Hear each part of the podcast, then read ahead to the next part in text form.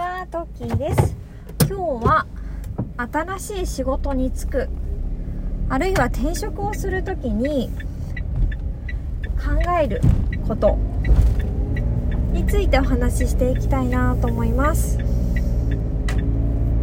私は、ある芸能人さんのネット記事を読んで、これについて考える機会があったんですけど、具体的には、その芸能人さんは、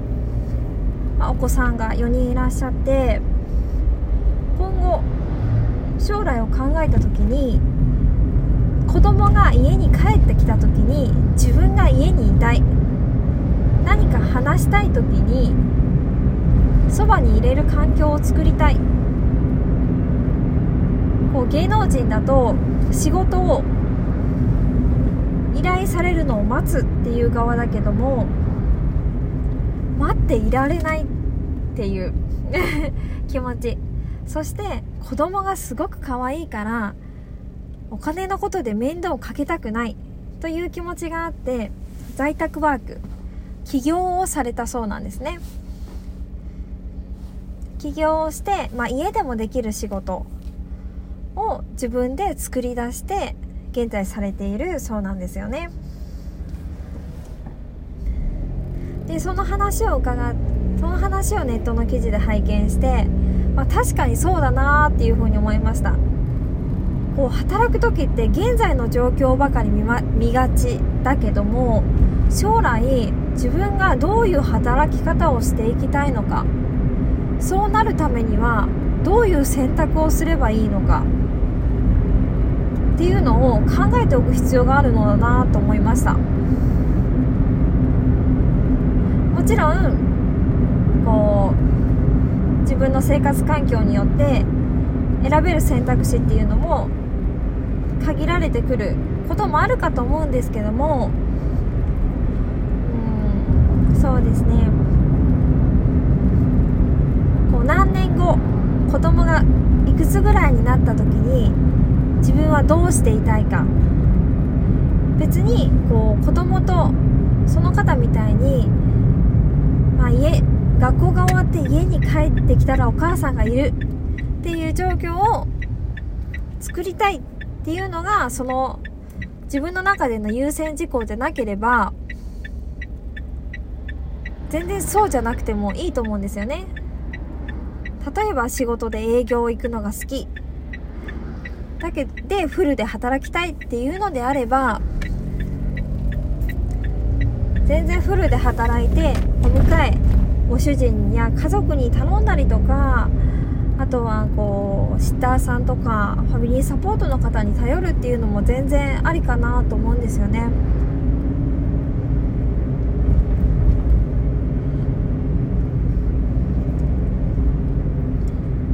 ですがこうどう働きたいかどう働き続けるのかっていうのを、まあ、将来なんとなくでも考えておくことで今の自分の行動っていうのは変わってくるのかなっていうふうに思いました。私は子供一人療育に行っています。療育って、まあ、地域にもよると思うんですけど私の地域では預けられる時間が非常に短いんですね。ってなるとこうフルで働くお迎えがあるのでフルで働くっていうのが非常に難しくてで送り迎えがファミリーサポートは利用できないってなっていてこう車の運転を関わることがこう依頼ができないんですね。でタクシーも年齢がいくら何歳以上っていうのは決められていて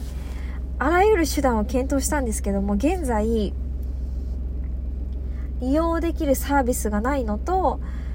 療育にお迎えに行った時にその日の様子が聞けるっていうのは非常に大きいことなので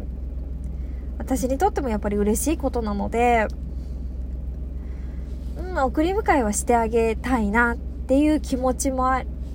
りこう家で在宅でもできる仕事でまあ普通の本職普通のというか本職も持ちつつ自分の好きなことでできる、スキルも高めそこで収入も得れるようなことを私も考えていきたいなっていうふうに思いました。ちょっとまだまだ先の話にはなってしまうと思うんですけども今そう考えた時に何が行動できるのかっていうのもなんとなくくつかノートにメモをしてじゃあ何をするのかってところがねなんとなく明確になってきたのでなんとなく明確ちょっと